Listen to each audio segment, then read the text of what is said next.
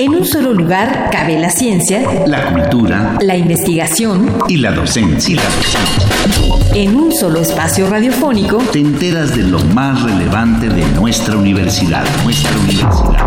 Aquí, en Espacio Académico Apaunam. El pluralismo ideológico, esencia de la universidad. Esencia de la universidad.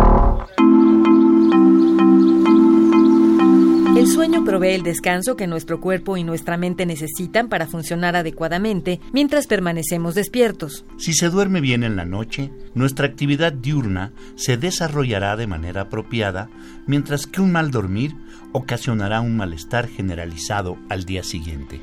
Por ejemplo, las reacciones se tornarán más lentas, la mente se sentirá pesada y confusa, el trabajo será poco eficiente y seremos presas fáciles de ataques de mal humor. Sin embargo, es hasta años recientes que se ha incrementado significativamente el interés por su estudio y tratamiento. Para saber más, acompáñenos.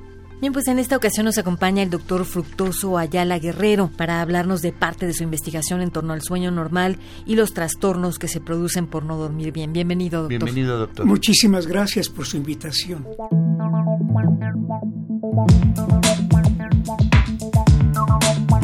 Nuestro invitado hizo sus estudios de licenciatura, maestría y doctorado en la UNAM. Realizó la parte experimental de su proyecto doctoral en la Universidad Claude Bernard de Lyon, Francia, donde además obtuvo un diploma en la especialidad de neurofisiología.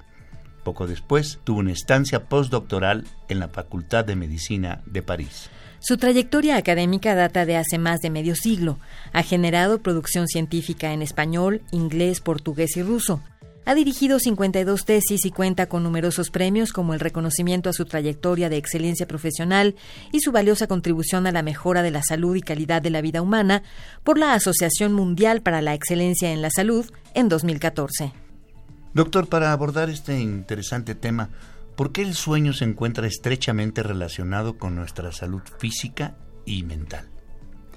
Bueno, el sueño tiene varias funciones como en otras ocasiones he comentado, el proceso de dormir es más importante que el proceso de comer.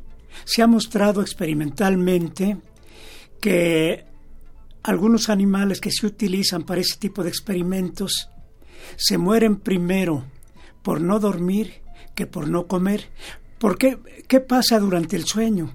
Mientras dormimos se suceden muchas situaciones, varios procesos fisiológicos importantes están presentes. Por ejemplo, durante una etapa del sueño se libera hormona de crecimiento y esta hormona de crecimiento es importantísimo. De acuerdo a su nombre, facilita a los eh, organismos crecer, pero además participa en el metabolismo de otras moléculas. Y es tan importante este proceso porque últimamente ya se ha establecido una relación entre mal dormir y el origen de determinados tipos de algunas enfermedades como problemas metabólicos e inclusive este problema que nos eh, trae como consecuencia no regular adecuadamente la concentración de, de, glucosa en la sangre, es decir, la diabetes. La diabetes está siendo relacionada con el mal dormir. Esto indica que el proceso de dormir es bastante importante. Y bueno, todos tenemos alguna idea, pero no lo sabemos a ciencia cierta. ¿Cuáles son, doctor, las fases del sueño? Originalmente se pensaba que el, sueño era un proceso continuo, que empezaba cuando uno se acostaba y terminaba al otro día al despertar. Sin embargo, ya con el, el avance de la ciencia y la tecnología, pues se ha detectado que el sueño es heterogéneo, que tiene diferentes fases.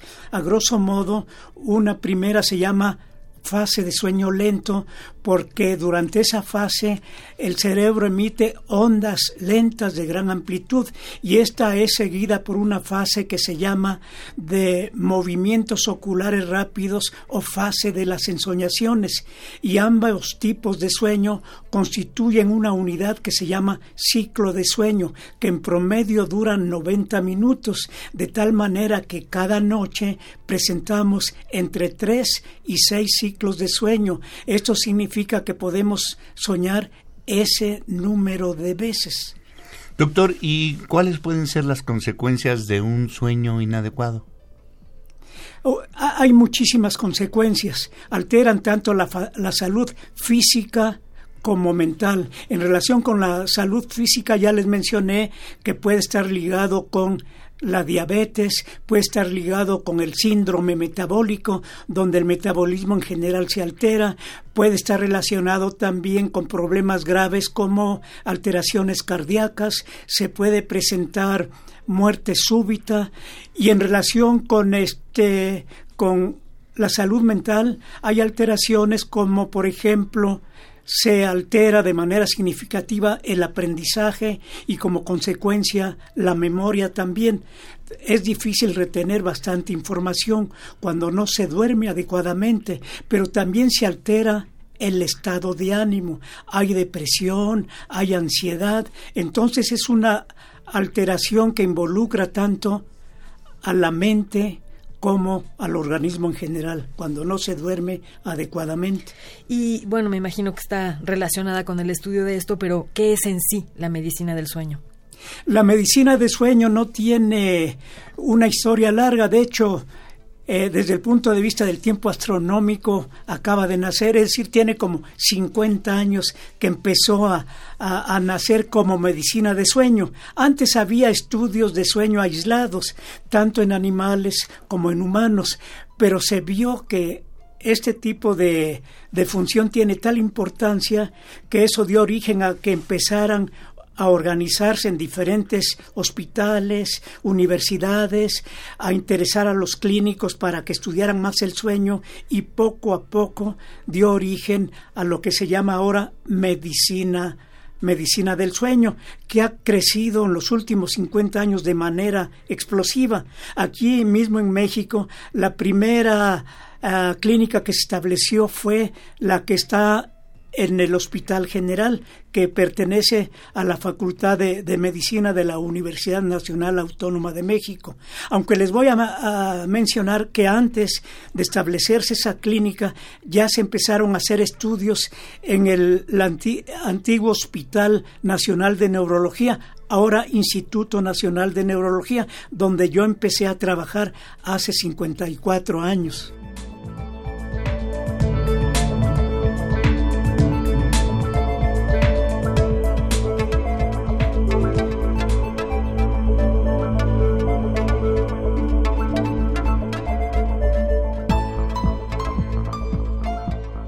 Estamos en entrevista con el doctor Fructoso Ayala Guerrero acerca del sueño normal y los trastornos que pueden generarse por no dormir bien. Doctor, ¿cómo se clasifican los trastornos del sueño según la Comisión Internacional de esta materia? Sí, frecuentemente los especialistas se reúnen para analizar eh, cuántos y qué tipos de trastornos del sueño existen. En la última clasificación se han detectado más de 100 trastornos, que es una barbaridad para manejarlos de manera adecuada. Entonces, para facilitar su análisis, esos más de 100 trastornos del sueño se han concentrado en ocho grandes capítulos. Uno es el insomnio, que es el más importante, el que más abunda. De hecho, se puede decir que la sociedad está privada de sueño. El segundo capítulo está relacionado con trastornos respiratorios del sueño, que es sumamente grave, porque inclusive puede ocasionar la muerte. Y en México en particular es grave porque está ligado en parte con la obesidad. Y ustedes saben que somos campeones mundiales en obesidad infantil y adulto. Y de esa manera luego viene trastornos por movimientos y otros tres que tienen menos importancia. Pues eh, para irnos adentrando y profundizar en cada uno de ellos, eh, platíquenos más a profundidad qué es el insomnio y cuántos tipos hay. El insomnio etimológicamente significa dormir menos de, lo necesario. Y atención, pongan atención en lo que estoy mencionando, porque no es del todo cierto de que hay que dormir ocho horas. No, eh, como especie es cierto, Homo sapiens tiene que dormir entre siete y ocho horas en promedio, pero si analizamos a cada individuo, Algunos pueden dormir seis horas, otros diez horas, y no se preocupen, no quiere decir que estén enfermos, sino que existe esa variedad entre la especie Homo sapiens. Pero ¿cómo saber qué tiempo debo de dormir yo? La respuesta la tiene uno mismo cómo funciona el otro día. Si física y mentalmente uno funciona bien para llevar a cabo sus tareas habituales, si son estudiantes que no tengan problemas para estudiar, los trabajadores que hagan sus tareas con toda precisión, si duermen seis horas o diez horas, eso es lo que necesita ese individuo para dormir. Doctor, usted mencionó dentro de todos los trastornos del sueño los respiratorios asociados al sueño. ¿Qué, ¿Cuál es el peligro de ellos? Bueno, el peligro es que, como su nombre lo indica, problemas respiratorios durante el sueño significa que dejan de respirar unos cuantos segundos, que parecen eternos a veces, porque en esas pausas respiratorias el organismo en general recibe menos oxígeno y si pensamos en órganos importantísimos como es cerebro, hígado, corazón, si eso se repite constantemente, la esperanza de vida se reduce o puede haber un desenlace fatal, es decir, ya no despertar. ¿Qué son los trastornos centrales de hipersomnolencia? Hipersomnolencia es la antítesis del insomnio, es decir, dormir más de lo necesario. Hiper etimológicamente significa más de, entonces dormir más. Y un, un, trastorno típico que cae en esta categoría es la narcolepsia, que significa ataque de sueño, donde el individuo puede caer repentinamente inconsciente caer en sueño profundo. Y ahí es muy importante tomar en cuenta que los estados emocionales, la risa, el enojo, pueden dar, origen a que el individuo pase de una vigilia activa a un sueño profundo. Doctor Fructoso Ayala Guerrero, desgraciadamente el tiempo del programa ha concluido, por lo que no nos queda sino agradecerle su presencia y ver si puede usted regresar para compartir parte de su trabajo eh, con nosotros la próxima semana para que continúe explicándonos acerca de los trastornos del sueño. Yo les agradezco a ustedes el darme la oportunidad de difundir este tipo de información que creo que forma parte de, de la salud social. Así que muchas gracias a ustedes por permitirme difundir la información y también por felicitarlos porque difunden este tipo de, información que se conoce poco, pero es muy importante para la salud.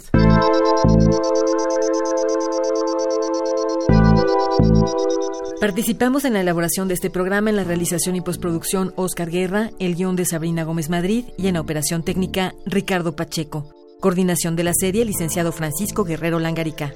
Sabrina Gómez Madrid y un servidor Ernesto Medina, agradecemos su atención y los invitamos a participar en este espacio a través de nuestro correo electrónico. Tome nota, doble A al principio a apaunam arroba correo punto unam punto mx. Los esperamos el próximo martes a las 10 de la mañana aquí en Radio Universidad. En un solo lugar cabe la ciencia, la cultura, la investigación y la docencia. En un solo espacio radiofónico te enteras de lo más relevante de nuestra universidad, nuestra universidad. Aquí, en Espacio Académico APAUNAM. El pluralismo ideológico, esencia de la universidad. Esencia de la universidad.